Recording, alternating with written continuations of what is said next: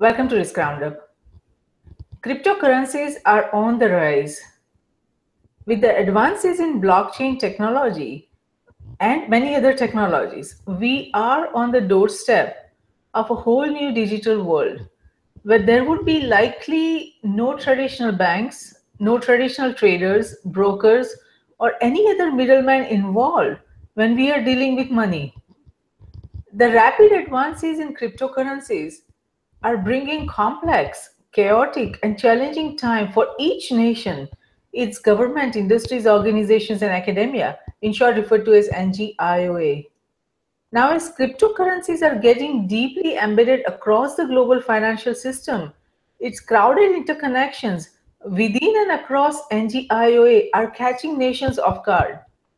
Each cryptocurrency connection and its interconnectedness and interdependencies within and across the global financial network, security challenges and risks. So the question is how do we identify, evaluate, and understand these independent and interdependent cryptocurrency risks that will likely impact each one of us, each individual and entity across NGIOA. How do we manage these risks? In addition, these interconnections and interdependencies raises an important question on whether our current currency risk management framework, tools, technologies, standards, guidelines, and processes are effective in managing the security risk brought on by cryptocurrencies within and across nations' geographical boundaries. To discuss this further, I'm delighted to welcome Philip Raymond from CRYPSA. Philip is the co-chair of CRYPSA, a cryptocurrency standards association based in the United States. Welcome, Philip. We are delighted to have you on Risk Roundup. Thank you. Thank you very much, Jayshree. Wonderful, Philip. So, Philip, do we understand the complexity of cryptocurrencies and its interconnections? when you say do we understand, do you mean does the, is the public accepting it as a as a uh, protected and, and fluid medium, or uh, how do you mean it? I mean, have we identified all those things? Because cryptocurrencies, we can visualize it as a neural network of a human brain that runs through all the financial components of a nation and it enables them to connect, communicate, collaborate, and function. And as a result, it gives rise to so many independent and interdependent risks the fact is that I am concerned that we have not even reached a stage where we have identified each and every risk that could, you know, come out result because of that. And I, I love your metaphor. You know, say, secondary. I love your metaphor to the brain, but let, let me let me back up and take a bird's eye view for a second. Let me greatly simplify what the risk is. Currently, every transaction uh, instrument that we use and the ones that that uh, that the public's familiar with, the credit cards, the SWIFT system between banks, the ACH or debit system from a from a checking account. These all have, like you said a moment ago, a, a broker or a middleman, and that broker or middleman doesn't just take fees; they provide a very serious level of comfort and security. Um, most importantly, a, a, temporary hold or escrow that allows someone to back out of a deal if they've been lied to or cheated or if they believe that they need recourse. Um, sometimes it's contractual. It's very, very clear. You buy a piece of real estate, at least in the United States, you have three days to back out of it. So the money doesn't really transfer to anyone, it's held by a bank or a trusted party. But even in a PayPal transaction or a normal credit card transaction, you may think you have access to the money, or the vendor may see the access to the money immediately, but the vendor has an ongoing relationship with American Express or Visa, and there's actually a full 60 days where that transaction can be reversed. None of that exists with a person to person Bitcoin or cryptocurrency transaction. Now, there's that's not necessarily a bad thing. You talk to a lot of libertarians and a lot of people who are driving the Bitcoin revolution, and they'll say that's a good thing. But the problem is, without any guarantee in the middle, Bitcoin is really suitable for only a few limited markets. Obviously, it's suitable for criminals and crime and vice, not just crime, but vice too, drives a lot of new technologies. It drove the VCR to adoption. It's not a good thing uh, for what the crime element is, but it's actually a good thing for new technologies. But Bitcoin is also great for person to person transactions where the two people know and trust each other. Are, it's also great for in person transactions where there's no doubt about the fact that you've already consumed an item. I just recently stopped off at a diner in Darien, Connecticut. There was a little we accept bitcoin uh, logo at the cash register. The owner of the diner was the only one present. It was the middle of the night. He didn't even know really what it was or how it worked but he said oh yeah i'll see it on the cash register. Point your camera at that and i'll be paid somehow. And up comes my wallet and it says your total is 22.95 would you like to add a tip? And i add a tip and he sees it on his point of sale system. And he never asked me my name. I never verified that it was his wallet but I saw the QR code. I took a picture of it. He looked satisfied, and I already ate the food. So I walked out happy. He walked out happy, and no one had to pay Visa two or three percent fee for this transaction. And I have no recourse, but I don't need recourse in this case. But there is a problem with the wider adoption of Bitcoin, and it's a big problem. To become ubiquitous, to become trusted by business, commerce, government, uh, you'll hear about a lot of ancillary issues, like government obviously has an interest in knowing is there a way for us to audit it? Can we collect taxes? None of those things really change. Blockchain isn't really private. There are ways to do those things. But the real question is if you're a consumer or a big company, you're buying 10 million metric tons of coal and transferring it from Canada to the US, how is it that you can be certain that there is recourse if the coal has higher sulfur content than you were promised, or if the, or if a bunch of rocks come through on the train. Um, I have a friend who made a payment to the University of Massachusetts in Amherst for his daughter's tuition.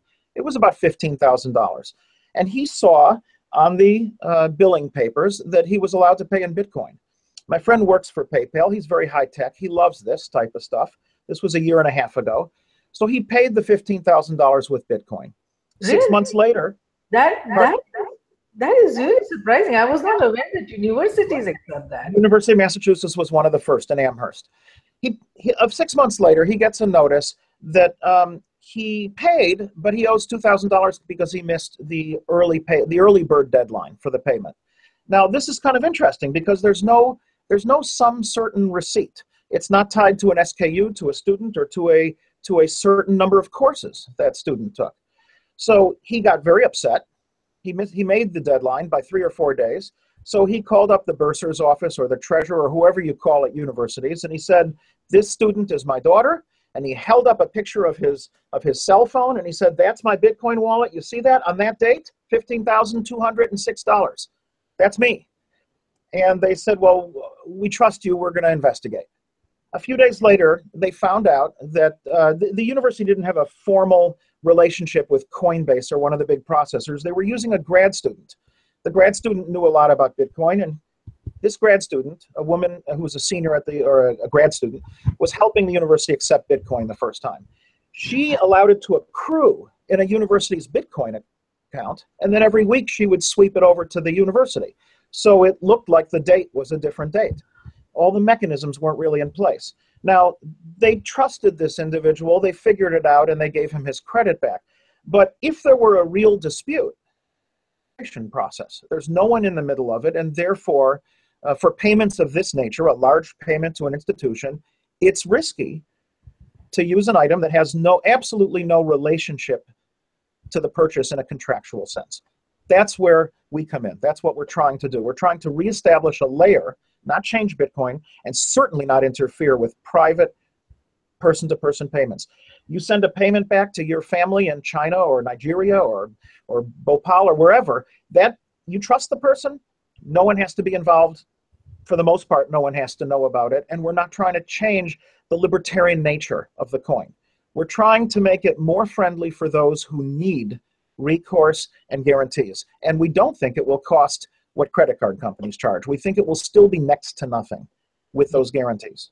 Yes. Now you you give such a good background such a good understanding. My audio is getting a little bit warbled here.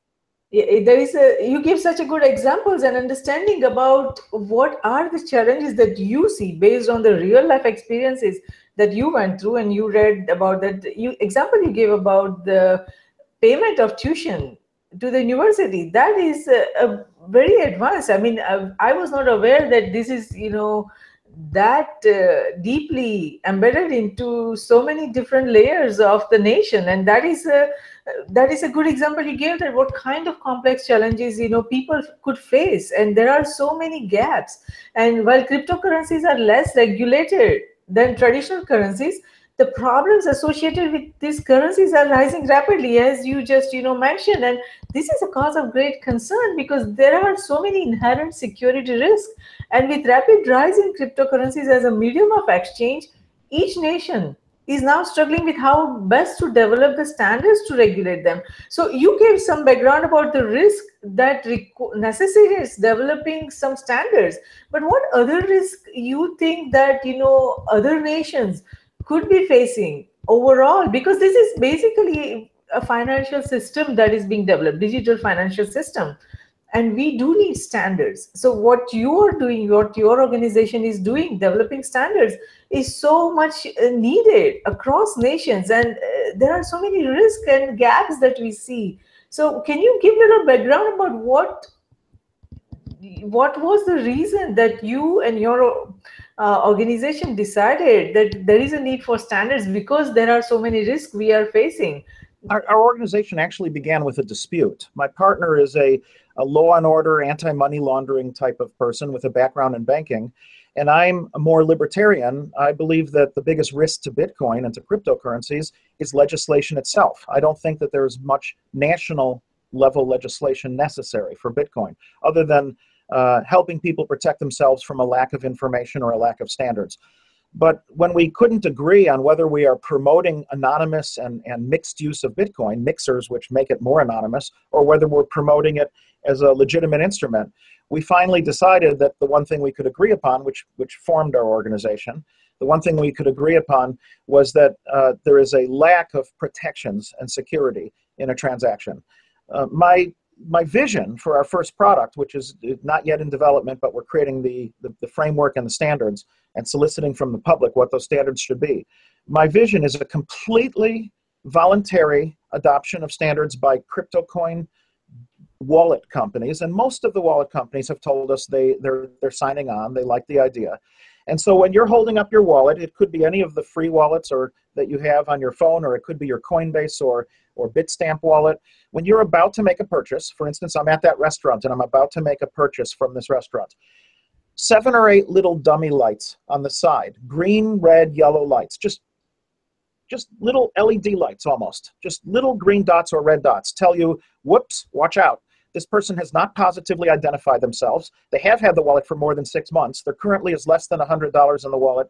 And it gives you this information. Now, for the restaurant, every one of those lights could say, warning, he hasn't shared any of that with us, not even his identity. We don't know that you're dealing with who you think you are. To which I would say, well, that's fine. I'm in person and I already consumed the food, and he's about to let me walk out of the restaurant. So I don't care. It's not that you need to see green lights on all of these. But if you are, uh, if you're a long haul trucker and you're allowed to spend $100 a day on food, your corporation has warned you it has to be food consumed in your stomach. It can't, if you go to a uh, Hard Rock Cafe, we don't want you buying coffee mugs and baseball caps with this. So he's about to make a purchase for his food at the Hard Rock Cafe, and up comes a bunch of lights that says, uh, by the way, this purchase is directly tied to these SKU numbers a sausage and cheese sandwich, a coffee, and uh, five baseball caps for your daughter. Well, that that's something that helps both parties because now he can easily differentiate how much money was spent on what someone's compensating or reimbursing him for and how much money is tied to SKU numbers that are personal or irrelevant to the purchase. Those type of things, uh, people will, will get angry at us and they'll say, you're, you're turning Bitcoin into a snitch. No, we're not. We're making it possible for that trucker to use Bitcoin when it was impossible before because his his travel letter of credit and his credit cards could do those things. They could show what he was purchasing. We're just going to make it possible for this transaction instrument. And by the way, personally, I don't see Bitcoin as a transaction instrument. I'm one of the people that believes it's a real currency that's going to displace national currencies someday. But that's a separate argument. It doesn't matter. As a transaction instrument, it is possible to, to tie it to an SKU number and to rescission guarantees and to refund guarantees and all that arbitration process. That, that's very true, very true. Now, digital currency is used just like traditional bill and coin currency for purchases, as you have been giving uh, great examples on, and also online payments. But it is also considered a commodity, just like silver or gold. And that means it is just as vulnerable to market fluctuations as any other commodity or stock could be from your experience, how vulnerable are cryptocurrencies and what can be done to manage very wild fluctuations? Because we have seen over the years how wild fluctuations the Bitcoin went through, you know, from $1 to $1,000 again it crashed. Excellent question. In, in November 2013, uh, right on Thanksgiving Day, it actually went up to $1,300 briefly. And uh, it, it's been as low as 200 in the last year and a half. So that's a very good question um, let me first dispute one assumption you made, and then let me answer your question. Um, Bitcoin and, and, cryptocurrencies that are firmly capped or that have a predictive, predictable formula. Bitcoin has a formula, but it is capped at 21 million coins in the year 2140. If you if you fully discount it now, you know that there will never be more than 21 million coins. It's a math formula, and they can never find more than that many. So, in my opinion, it's not subject in the long run. Once it's fluid, ubiquitous, and well, well adopted, it's not subject to the same fluctuations that pork bellies or the US dollar or frozen orange juice might go through because there is no production swings. There is no change in, in supply. There's a predictable small change in supply for now because there's only 16, 17 million bitcoins uncovered out of 21 million. But eventually, we'll be close to 21 million and there will be no changes in supply. So there's only change in demand. Change in demand is a little wild at first, but those are external factors. Change in demand will be more predictable as Bitcoin acquires 2% of the economy's transactions, 3%, 4%, even if it's just international transactions. It will iron out these wild swings. In my opinion, five years from now, if there's a sudden change of 5% between Bitcoin and the US dollar, you'll be less likely to say, what the heck happened to Bitcoin today? Did you see that swing? Instead, you'll say, what's influencing the US dollar today? It went up 10% and down 16% in two hours. It will be a dollar problem. It won't be a Bitcoin problem. In, in essence, you, you and I fully agree with you that Bitcoin is a commodity. It's interesting though, although I invest in it, although I have Bitcoin set aside that I don't intend to spend because I think someday it will be a higher fraction of the US economy and therefore larger demand, limited supply, it will be worth more. Actually, people who do what I'm doing, people who actually squirrel away Bitcoin as a as an equity, are actually retarding the day in which Bitcoin will become ubiquitous and will become a currency. I think it will become a currency when the number of transactions are not used in speculation, but are used in the normal ways we would use cash, when that fraction grows larger than the investors. That would be transactions to settle debts, to transact international payments, to buy your, your milk and your orange juice at the local grocery store, and to pay off a loan. When that starts becoming the main use of Bitcoin, the, the wild fluctuations will stop, the trust in it will go up, and what, what will follow will be really dramatic. For instance, it's subtle, but if, if Dell computers were to print their next catalog with Bitcoin prices, maybe in little dollar in little in little parentheses next to it, it'll show the U.S. dollar or or rupiah or yuan renminbi for whatever country they're in. But if they printed it in Bitcoin and they said this computer is three and a half Bitcoins, which by the way is twelve hundred and sixty dollars, and if they held that price for the two weeks that that catalog was out there, that's when people would start thinking in terms of Bitcoin. That's when people would start accepting it. The US has never made the transition to kilometers and, and to uh, grams yet because we never see things quoted that way. When things start getting quoted in Bitcoin, I think we'll start making the transition. transition. That's a risk now, but it won't be a risk. When those people at Dell make their decision to print their catalog, they won't see it as much of a risk if the fraction of Bitcoin transactions for business and commerce exceed the fraction for speculation.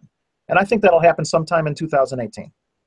But the challenge is, Philip, that the, today there are over thousands of cryptocurrencies. We are not talking only about Bitcoin. Taking Bitcoin's original source code, people are developing so many cryptocurrencies all over the world, and there are, as we speak, there are so many more that are under development.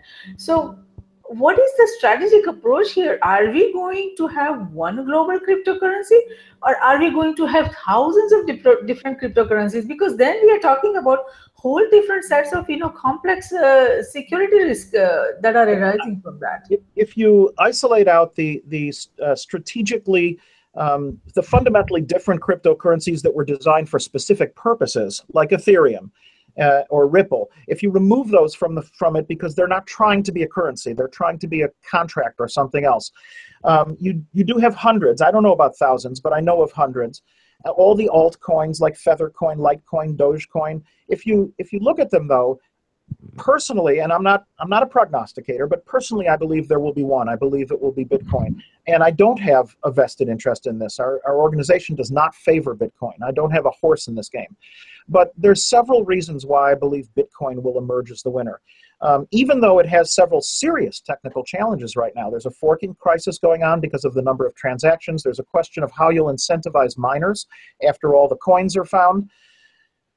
but here's why um, number one, Bitcoin has achieved what economists call the two sided network effect. It's sort of like the Adobe Reader and the Adobe Writer.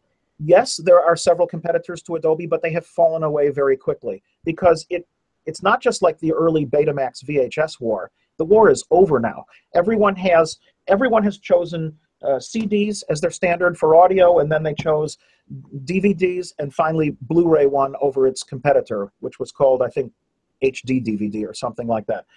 If you're going to get a rotating disc to play in your home player, it's going to be Blu-ray or it's going to be streaming because there's there's no one else supporting anything else right now. Bitcoin has achieved that. Other coins come out and say, yes, but we can solve a problem. We can solve the transaction crisis or the malleability crisis. Yes, you can, but guess what? You're not going to get anyone to adopt your coin if it's not open source and public. If you're and if you're not telling us where the pre-mined coins are. If you are open source and public and completely unlicensed, then Bitcoin is free to steal. I'm using the word steal lightly, I mean to adopt all of your clever inventions. And many people don't realize it, but there have been 31 changes to Bitcoin already where they found something more clever or better or some process and folded it into the core development. That's what Gavin Andresen used to do. So um, Bitcoin has that ability. It can steal, and simply fold in anything that's better. And there's no pride here. We're not. It's not an example of someone trying to trump or do one up. The, the original inventor will always get the credit, but there's no money to be had in being the core developer because it's open source. And if it weren't, no one would trust it. Trusting it more than you trust your government with the printing press because it's completely transparent yes that that that is an advantage that it is completely transparent but there there are also you know a lot of uh, there is a lot of fear because there is no government or anchor or any any institution global institution that is backing the cryptocurrencies and the only foundation that cryptocurrencies have at this point is the you know timestamp and people's faith in their value. So can i ask you who backs who backs the value of gold the governments are don't they back that? No the gold backs some governments and very few right now. None of the reserve currencies are backed by gold. but but who backs the value of a commodity? I mean who is it who says that gasoline in america is worth $2 a gallon? It's it's a pure supply. I mean there's politics involved with gas because it's produced in certain places where there are oil fields. But it's complete supply and demand. If there are, if, if half the motorists figure out that with Uber they don't need cars, the price of gas will drop because less people are driving. If if China and India and, and a few other countries emerge as huge consumers of cars, everyone wants to own a car at 16 years old, the price of gas will go up because only so much can be sucked out of the ground at a time.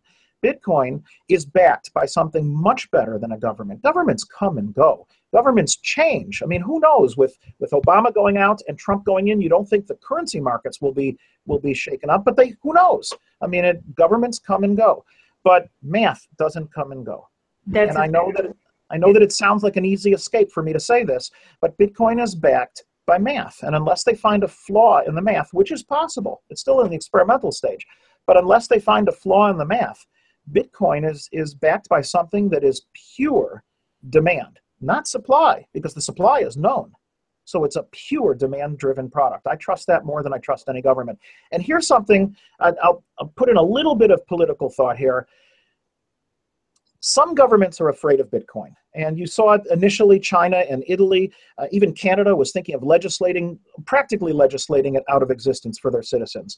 Uh, a wonderful man by the name of Andreas Antonopoulos went around to each of these governments, New Zealand, Aust- Australia, uh, wonderful video of him talking to the parliament in Canada, in Ottawa. And he's convinced one government after another hands off, at least at the beginning. Hands off for a few years. Let's see where this goes. Do you really want to give up the next Google to Americans or to some other country? You really want to lose out on all that can be done with this new, phenomenal new thing? It's as important as the internet. Why would you legislate it out of existence? So, because of that way of talking, he sort of has scared these old conservative governments. Well, maybe we shouldn't quite take a stance against it yet. America is very different, and America and several other countries, China, of course, are very different. They're looking at it and they're saying, we can't legislate it out of existence because it's peer to peer, and we, we, can, we can trace transactions, but we can't stop a transaction. Even if you're in jail, if you have a flashlight and you can signal, you can transmit Bitcoin. It is purely peer to peer. So maybe we should start looking at this a little closer. Is it really the big threat we think it is, or is it possible that it's more of an opportunity than a threat. Now, why is it an opportunity? Because Bitcoin removes from a government their control over their own fiscal and monetary policy. That sounds like a threat at first. But if a government is not in control of its monetary policy, then its money is more pure. It can't print itself out of debt. If it borrows money, the bondholders have to truly believe in their ability to repay that debt. It can't be some mysterious thing where, well, they can use the markets, they can use they can use social upheaval, they can use redistribution. With Bitcoin, you can still tax, you can still enforce taxation, you can still spend, you can still have a wage a war or send a rocket to Mars if you want to. But it's a little bit different because now when you tax, it has to be with the consent of those you govern. It's not as easy to tax without consent. And now with Bitcoin, it you're, you're not in control. There's no inflation anymore. It's a deflationary economy, something that economists once thought was bad. So many economists still do.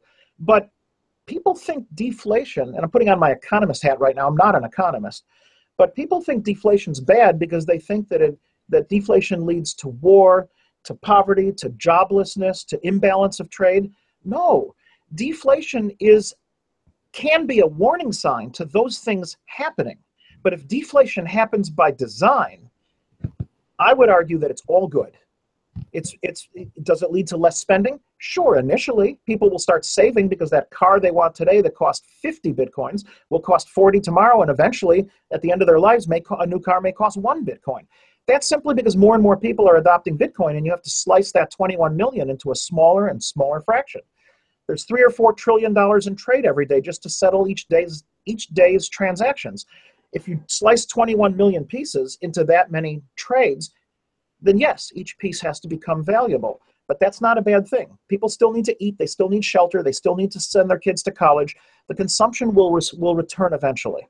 Yes, no, that's a fair point. Now, but there are many critics uh, of Bitcoin that say that there is a liquidity problem involved with Bitcoins, and their worries are from the fact that there is an upper cap to the number of Bitcoins that will ever be present in the market at one time.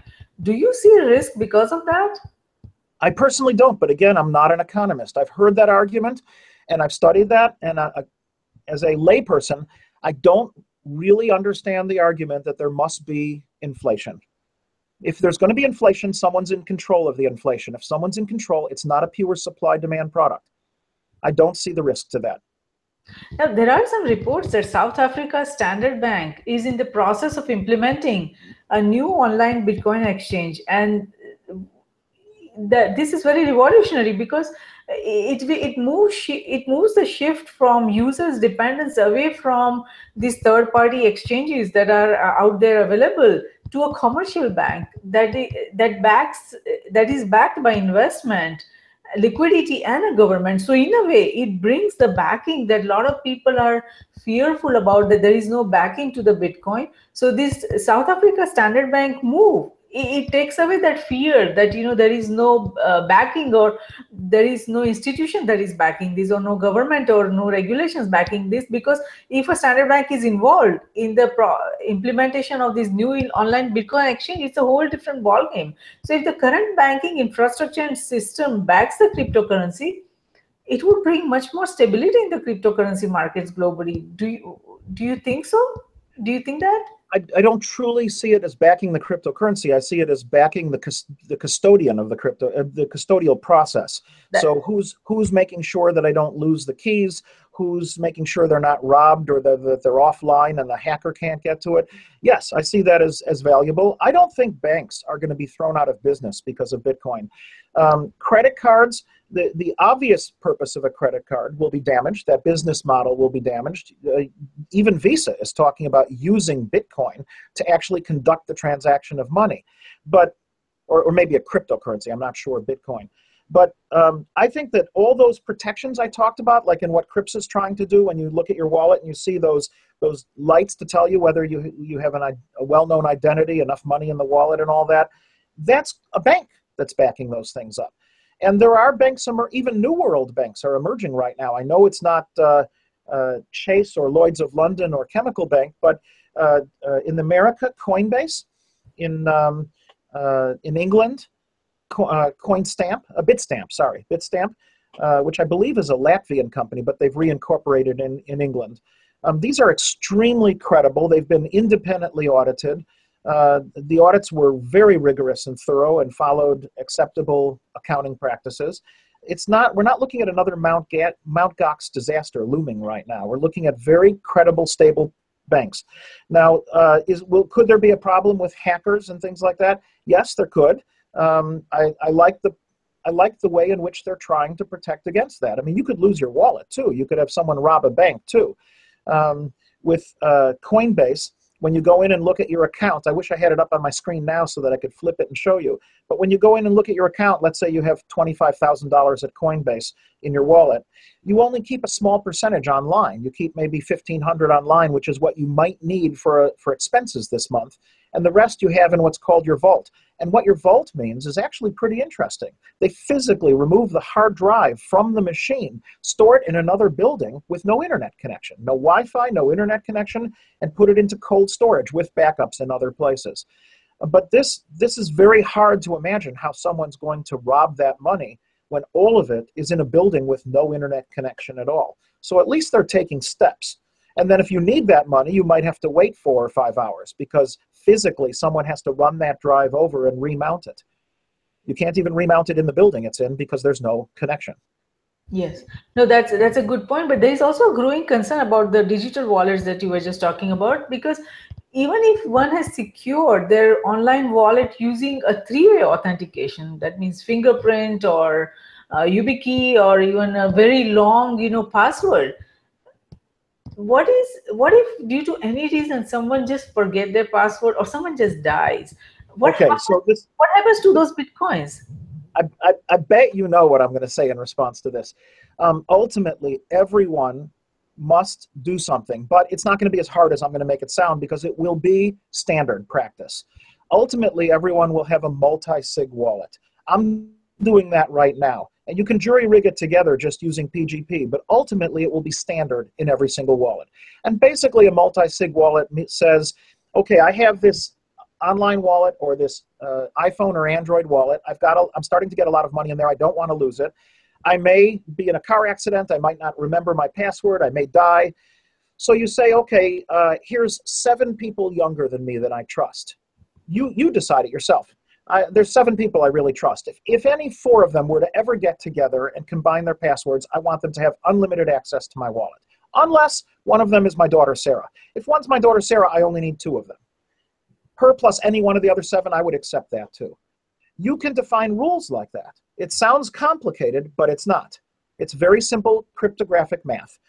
Once you create a multi sig wallet, you have just decided now that, and you chose seven only because you may not think about this for 40 years and some of them some of these people may die before you so you choose a, a, a, good body of people five to ten people preferably younger than you but they don't have to be younger than you and you just say they are my trustees The same thing is done today. When you die, an executor and certain people are allowed to do certain things with your wealth.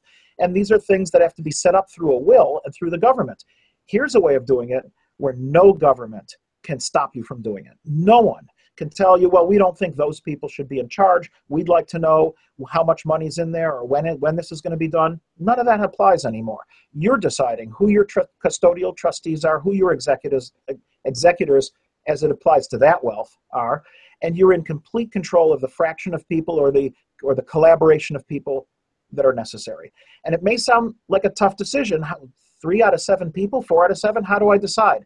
That will all be figured out, and it will there will be defaults. It'll be very very easy to decide if they're related to you and older, like your grandma. That doesn't count too much because she's likely to die before you. So it figures all that out based on age, and it says you should choose two more people. And even if they're people you even if you don't have seven people you truly trust, getting seven people to collude against you while you're alive is not a likely thing. It just doesn't life doesn't work that way. So that multi-sig solves the problem of wealth disappearing because you forget. Now wealth will disappear because it's destroyed accidentally. That has already happened. A man with a, a huge cache of bitcoins sold his computer. He, he, was very early in on the craze. He got his bitcoins at under a tenth of a penny a piece in 2009 and his computer ended up being at the bottom of a town dump years later and people are still searching for the computer because now there's a couple tens of millions of dollars on the computer but if those coins are are lost not even provably lost just probably lost the rest of the bitcoin ecosystem will rise in value by an equivalent amount so while it's not too good for you know bob poindexter or whatever poor guy lost that money it doesn't affect the world's economy at all the rest of the economy adjusts automatically and takes care of the slack. So there is no way to recover those coins if the computer is not found. The, actually, one of crypto, one of CRYPSA's standards will be to provably have a serial number on coins if you want to, where you can retire the serial number. But that's the standard I believe is least likely to be adopted because that implies that there will be a database or a ledger of tainted coins or withdrawn coins. In in practice, we're still going to define the standard and code it.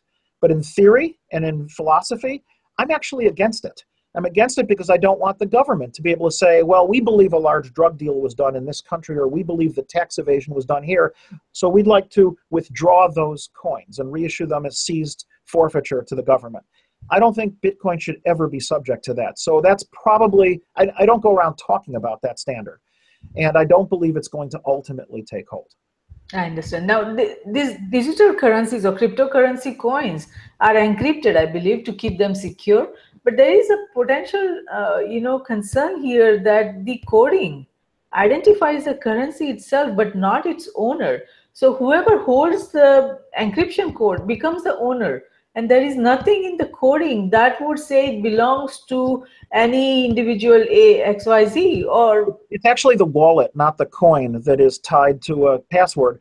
And you, at, at coinbase you have a choice. The moment you create your account i use coinbase as an example because it's my bank but this applies to many companies. Uh, the most uh, the other most legitimate one that i'm aware of is called bitstamp but anyway uh, at Coinbase, you have a choice when you set up your account. Do you want to be in complete control of your keys? If you are, you have a piece of open source provable code on your computer.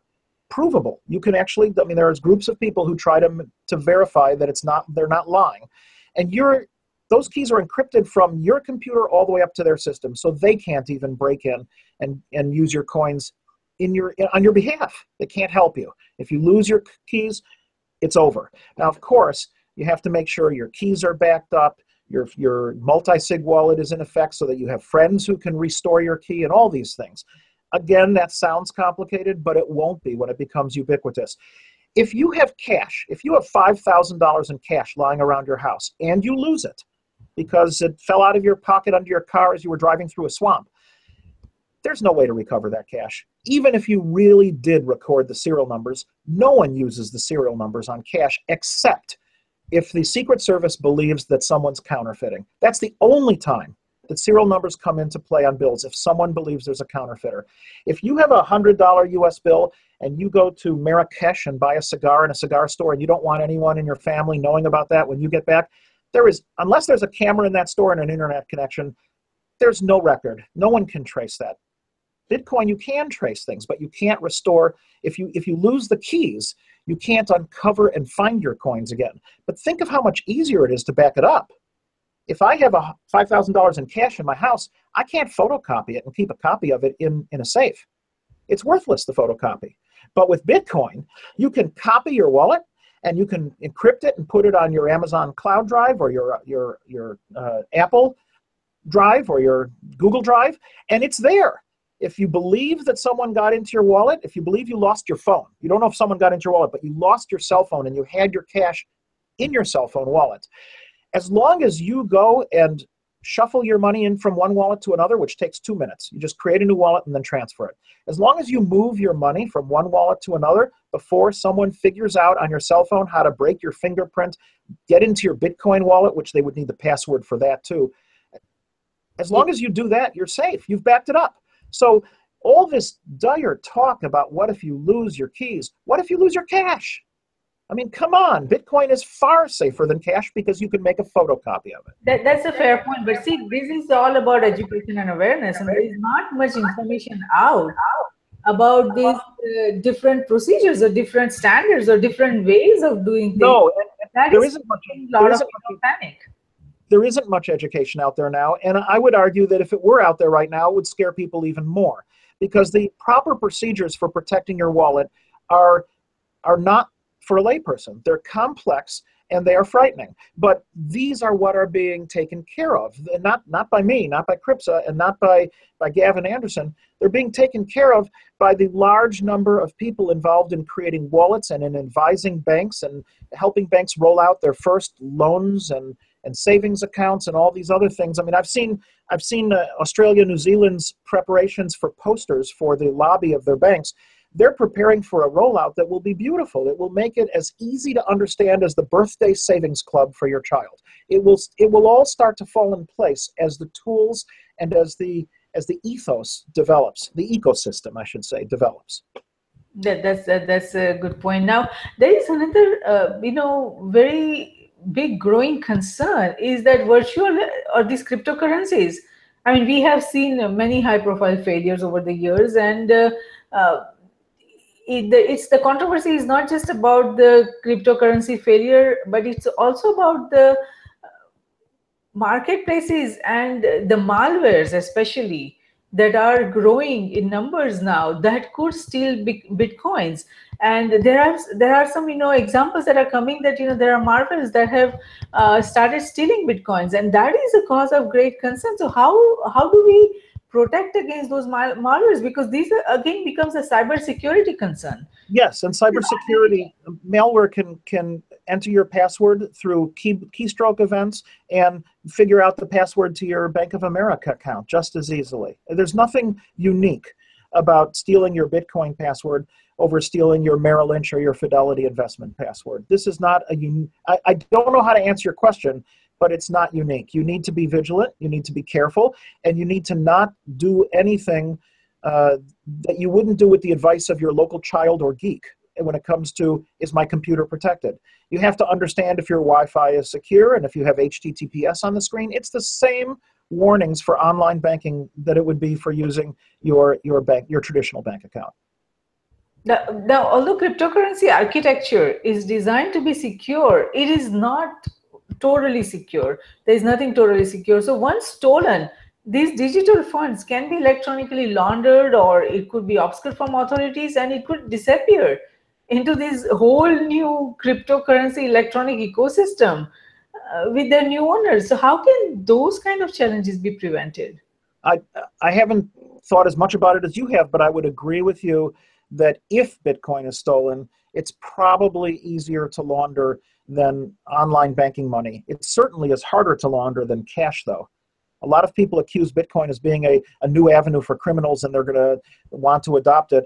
Believe me, crim- criminals deal would prefer cash to any other any other coin or system. But at a distance, yes, Bitcoin oh, Bitcoin is cash at a distance. So whatever uh, lures and whatever risks cash is susceptible to, you could argue that Bitcoin's susceptible to it. But I would argue with you that once the ecosystem is fully in place such that it's suitable for widespread adoption, it will be safer than other forms. Sure. Now we we talked earlier uh, about the competition that there are thousands of you know different cryptocurrencies that are being uh, that are out there in the market, and uh, there is a huge competition. And uh, entry into this marketplace is so easy because of the low cost of you know whatever is Yeah, required. You could, you could create a you could create a J Shri coin tomorrow, and it would be based on the exact same formula as Bitcoin. But there's that issue of the two-sided market. You you would have to convince uh, the the the 200 million nodes that are already trading Bitcoin to begin trading your family minted coin, and it's not that that's actually a a major obstacle. Bitcoin has achieved popular recognition, and if it continues for another year, it will be uh, like Coca Cola and McDonald hamburgers. It will be very, very hard to unseat. Yes, but should we allow that many, you know, different kind of uh, cryptocurrencies to be developed? Shouldn't there What do you mean? Should we? What do you mean? Should we allow? What do you propose? What's the alternative? uh, uh, This is how a marketplace shakes itself out. it is a marketplace, but we are, this is a, we are talking about a financial system, you know, economic system. But the other, the ones that fail will fail. I mean, uh, when you say should we allow, let's say that that Feathercoin or Litecoin briefly looks like it's going to rival Bitcoin. Fine. If some people want to trade in it and use it, and if you can get your local grocery store to accept it, that's great. Uh, Bitcoin has such a track record now, such such an such an, an increasing clip of speed that there are people out there who aren't even developers. There are people out there who say, "How can I make money on Bitcoin? I don't know anything about coding or math." Well, they found a very very clever way to make money. They're going to their local retailers saying, "Does this grocery store accept uh, Visa, MasterCard? Oh, yes, we accept it. We accept Visa, MasterCard, American Express, Discover. How would you like me to add a Bitcoin logo there? Why should I do that? I already have customers who have the other cards. Yes, I know. But if your customers use Bitcoin, instead of paying 3%, with the customer getting a 1.5% kickback in rewards or something, you actually pay nothing. Just pay me $300 once one time and I'll integrate it to your POS system. I'll give you the whole ability to, to accept it. I'll get you set up and you'll be completely immune from fluctuations because during the, the 60 seconds that the customer is fidgeting with their phone or wallet, Coinbase will protect you from any fluctuation. So if you charge $4.16 for that head of lettuce, you will get $4.16. Nobody takes any of it and I'll help you set it up with a one-time fee there's a lot of people doing that right now. Some of them want a one time fee, some of them want a half a percent forever. Still better than a credit card. And the store realizes, why wouldn't I do this? Why wouldn't I? Instead of 3% to, to American Express, I'm getting completely all the money. It's better than anything I've ever seen. Yes. So, do you think they're doing that for Feathercoin, Litecoin, and Dogecoin? I'll, um, that's a rhetorical question. I'll answer that. A few of those consultants, because I do this for my local stores, a few of those consultants will walk in saying, I have a package that will accept 200 different coins. Well, that's fine that they do that. But nobody's going to come into that store with anything other than Bitcoin saying, Can I pay with cryptocurrency? Uh, it's not that I believe Bitcoin has done something better than the other coins. I want to emphasize that. They did it first. I mean, Bitcoin and the blockchain were simultaneously proposed by Satoshi. So they did it first and they did it good enough. Now, you can always point to Betamax versus VHS, famous war in which the better technology lost. But in this case, it's not two proprietary companies fighting. It's one company that's allowed to steal from every other company in the world. And again, I use the word steal lightly. They're not stealing. They're all saying it's open source, take whatever you want. If they didn't say that, nobody would use it. Yes. So Bitcoin is free to, to accelerate even further ahead. So I don't think they are they going to lose. Personally, I don't think so. But are, are they are they at least going to stay ahead of all the other altcoins? Absolutely.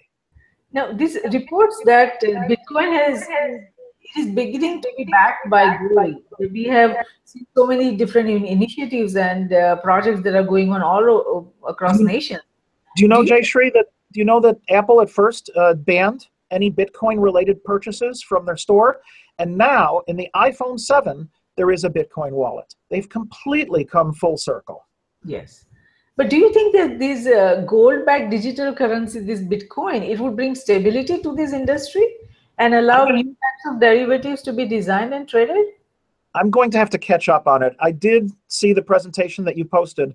I don't quite understand it yet. So I'm going to have to delay my answer to that question because I don't understand why anyone would want gold to back Bitcoin. Gold is another supply demand commodity. In essence, it's a competitor to Bitcoin, a, a, one with a much longer history, one that's you know associated with kings and queens in ancient Egypt and used all over the world and respected and used for weddings and love and I get it. But gold is is simply another commodity. Bitcoin is a commodity, gold is a commodity. I don't see a reason for gold to back Bitcoin. Bitcoin can't be manufactured. Gold can be manufactured. Only about half of the gold in the world has been discovered. So, in, in essence, gold can be manufactured. But I see gold as inherently less fair. Certain countries like South Africa and, and the west coast of America have veins of gold, other countries don't have veins of gold. Why make it unfair? Why, why leave it to the vagaries of whether a major vein has not yet been discovered? Why not? And, and gold has industrial uses. Why steal from those industrial uses for dental implants and electrical and outer space and all that? Why not just have something that's pure, pure supply and demand? Nobody can create it. No, well, you, you can find it, but you can't create it. Nobody can destroy it. it it's person to person. It, it, it, it's so pure in economics that it's beautiful. I, again, I am a little bit of a libertarian, but it's so pure that it's beautiful. Yes, no, I, I, understand your point now. But there again, we, I, I'm going back to that open source code and you know this ability that anyone can uh, create cryptocurrency. That is uh, at the center of a lot of you know fear because in theory anyone can create a cryptocurrency because it's based on open source and anyone can copy that open source. So do, there are a lot of pe- people that are uh, fearful that this could become a penny stock because there is uh, so much uh, competition in the anyone can create a transaction instrument based on bitcoin. What makes it a currency is not that you copied bitcoin code. What makes it a currency is that the world respects it.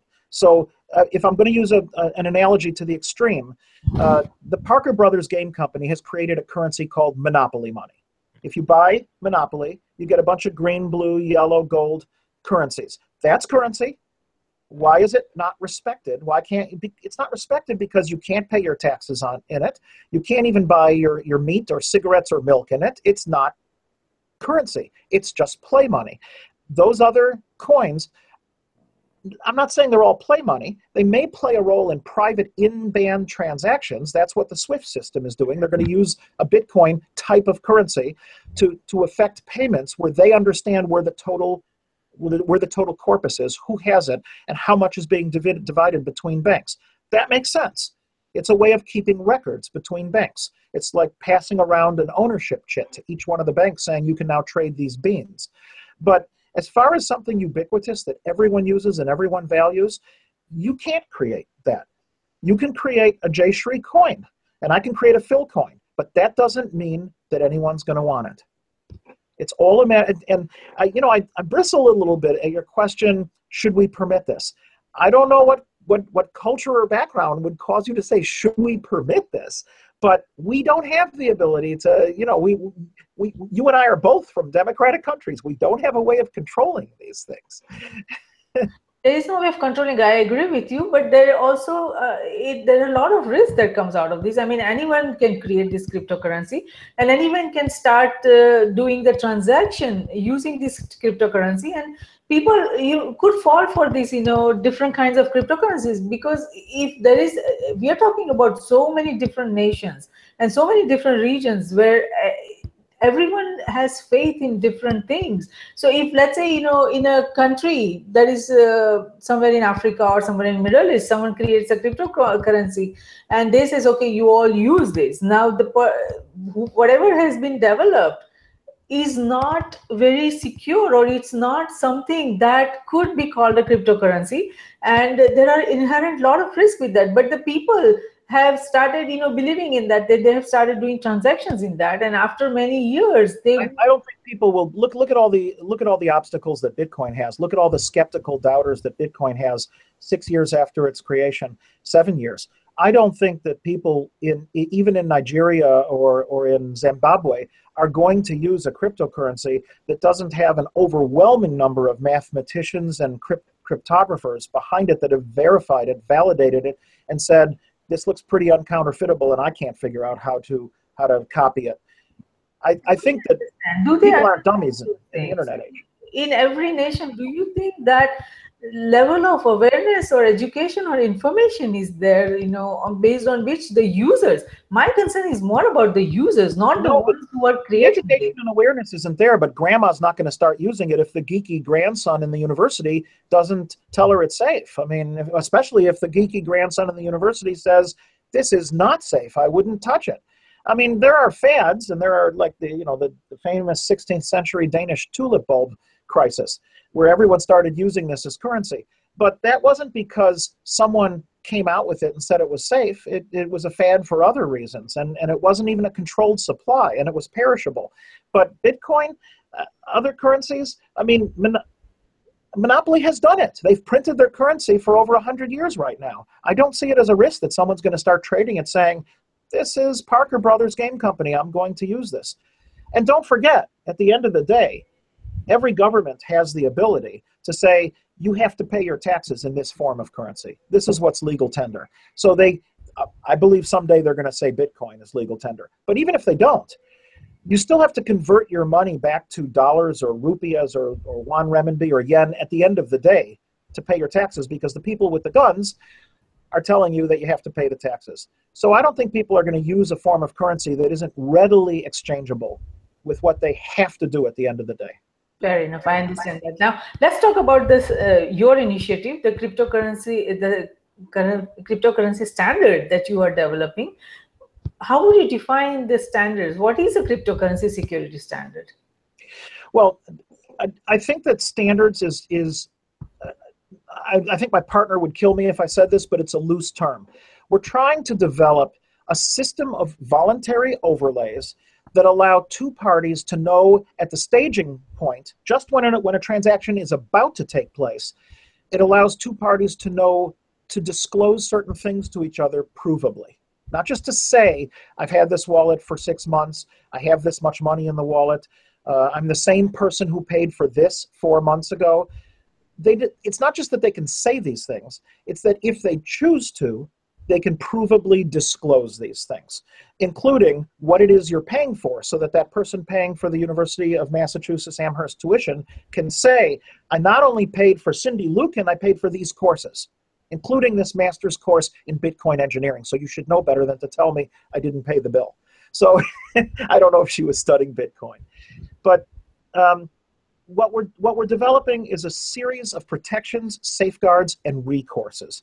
And we're not really developing the recourses. Traditional banks or whoever wants to step in and, and prove that they have the ability to back the recourse will step in. The underwriting let's call it the underwriter or the insurer agent. But we're creating the technology that allows you to put that on top of Bitcoin. And we're not the first to do that. Bitcoin actually has a few uh, in in the internet industry. It's called RFCs, but a few a few um, standards that I, I, standards is the wrong word. There are a few proposals for how to exchange this type of information. We're trying to improve upon them, and more importantly, we're trying to get them embedded in wallets quickly, so that people who are afraid to use Bitcoin can begin playing with it for more uh, legitimate commercial transactions. So, what is the scope of the cryptocurrency standards that you are developing? Are your efforts going to be local? That means that is means for our nation, or you're planning to uh, create these standards so that it could be used by the global, you know, community, global cryptocurrency. By the global, anyone who does a Bitcoin transaction needs a wallet. Some of the wallets support multiple coins, some support Bitcoin. If you go to bitcoin.org and you click on wallets, there's a list of 14 to 17 wallets. It's always changing, but recognized wallets. I don't know what it takes to get into that list, but any of the ones most people have heard of are there. You can sort. You can say which ones run on Android, which run on iPhone, which are for desktop platforms, which are cloud based like Coinbase. And you can choose a wallet that meets your needs as far as what platform it runs on. And then it also rates them. Does it support uh, true where, where, the user stores the keys and no one else stores the keys, or does it not? Does it support multi-sig, which is still pretty rare, or does it not support multi-sig? Is it completely open source with absolutely no fee and only a donate button, nothing else, or is it partly proprietary? And you can make your choice based on these things. We're talking to the developers of each of those wallets. That's our target right now, the ones listed at bitcoin.org. I don't know if it's political how you get in there, but they're all the major wallets. We're going to that screen and we're contacting each of them. Uh, my favorite wallet is, is, is the one that has the orange B that's tilted. The first one to use that is the, it, it's called Bitcoin Wallet by Andreas Schildbach, which is a different Andreas than the famous one in the Bitcoin industry. But he's a German developer, came out with a fabulous wallet that's the leading wallet on the Android. And we're trying to get each developer like that to commit will you test it will you embed it in your in your system will you begin using it and at the moment we haven't figured out how our organization is going to uh, sustain itself, how it's going to make money, how it's going. But we're not charging for this. We want the standards to be just like Bitcoin. Nobody has to pay a fee, and the wallets will get better.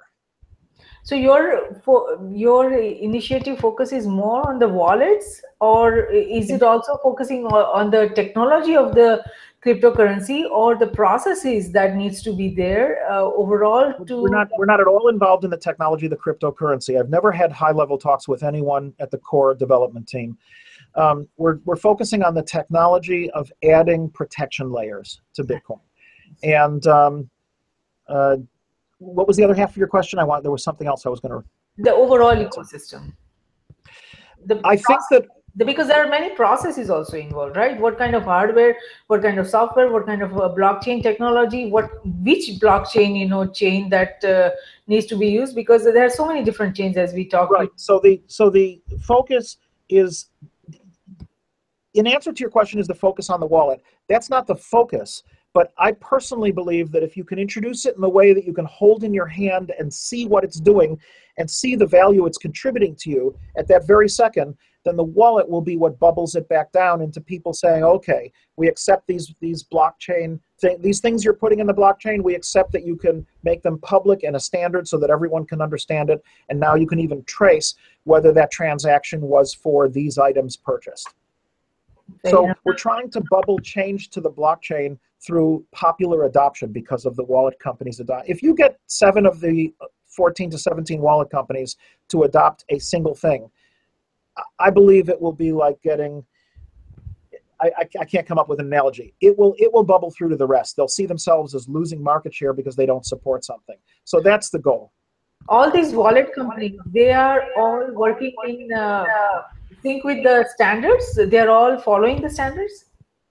Well, they're not following. They're not all following us. We're going to them right now and begging them to incorporate these these lights on the side of the wallet. And it's it's like the television and the broadcaster. A lot of people are saying, why should I why should I give my users that TV screen? Why should I even bother giving them that TV screen when there's no such thing as a broadcaster anywhere on earth? But eventually, you start you, you give it to them for free so that they can put it in, just like uh, like Adobe gave AOL the PDF reader for free to put on all those disks they shipped around the world. And then eventually you go to the content creators and you say, encode your document this way because everyone now has an Adobe reader. We're, we're trying to break the chicken and egg cycle by incorporating our own proposed standards as a maverick. We're not even going through the proper channels. We're not even going to Bitcoin Core to develop these standards. We're going straight to the wallet companies so that the people have the have the feature in their hands. Once it's in their hands, and once they're they're aware of the fact that we're not trying to charge for it, we we, we hope and we believe that we can get it to be a standard. Yes. Now you have been actively working in this field. What are some of the big concerns you have? I think you touched on one of the big ones, which is fear, adoption, and and government um, uh, uh, the perception. I think those are my three biggest fears: uh, public fear, government perception, and adoption. I think that legislation against cryptocurrency or to thwart it would be one of the most foolish things any government could ever do. I think that Bitcoin is an enormous opportunity for governments rather than a threat. And I think that more than half the governments in the world disagree with my position. They believe Bitcoin is a threat unless it's tightly controlled and non permissionless. You see a lot of governments proposing cryptocurrency. Uh, I, I haven't looked into it recently. My data is two or three years old now. But Ethiopia to Israel, you see both developed nations and modern nations, Greece. You see company, and, and they each have a good reason. I mean, with the problems going on in Greece, I, I can sort of get the reason. Zimbabwe, with the $100 trillion notes that they have floating around, they actually have a, a note that's $100 trillion. You can buy it for a dollar on eBay. It's the real money of Zimbabwe. That's how much rampant inflation they've had. I see the reasons to develop cryptocurrency, but I don't see the reasons to come out with their own. It makes no sense at all to me. And when they come out with it, even if they follow all the rules and do it properly and have all the safeguards, these countries are not doing it in a permissionless way. They're doing it in a, in a way that's not permissionless. It's not, the, the blockchain is validated by them. It's not validated by the, the world themselves, with them having no more vote as the rest of the world you remove those you remove those features and you remove the major advantages of bitcoin.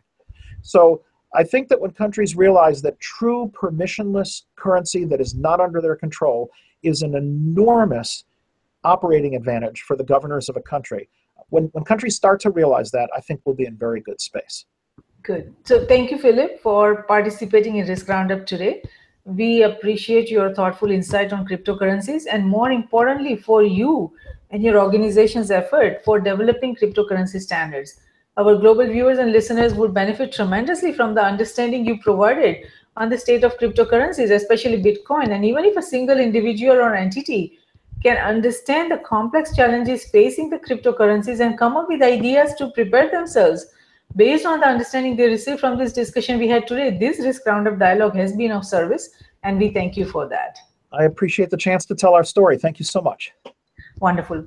Uh, there is a growing excitement that cryptocurrency marks the beginning of a new era, especially Bitcoin. There is a lot of promise in that. However, the future of digital currencies remains a controversial topic as its very foundation and security have become a cause of great concern and security. Risk Group Cybersecurity Risk Research Center and Strategic Security Risk Research Center are created for this very reason to identify, evaluate, and manage the risk facing NGIOA and CGS, that means nations, its government, industries, organizations, and academia in cyberspace, geospace, and space, and discuss, debate, and define necessary framework, structure, processes, tools, and technologies to manage the security risk of not only the digital global age, but also of the coming technological superconvergence. We at Risk Group believe that risk management, security, and peace, they walk together hand in hand.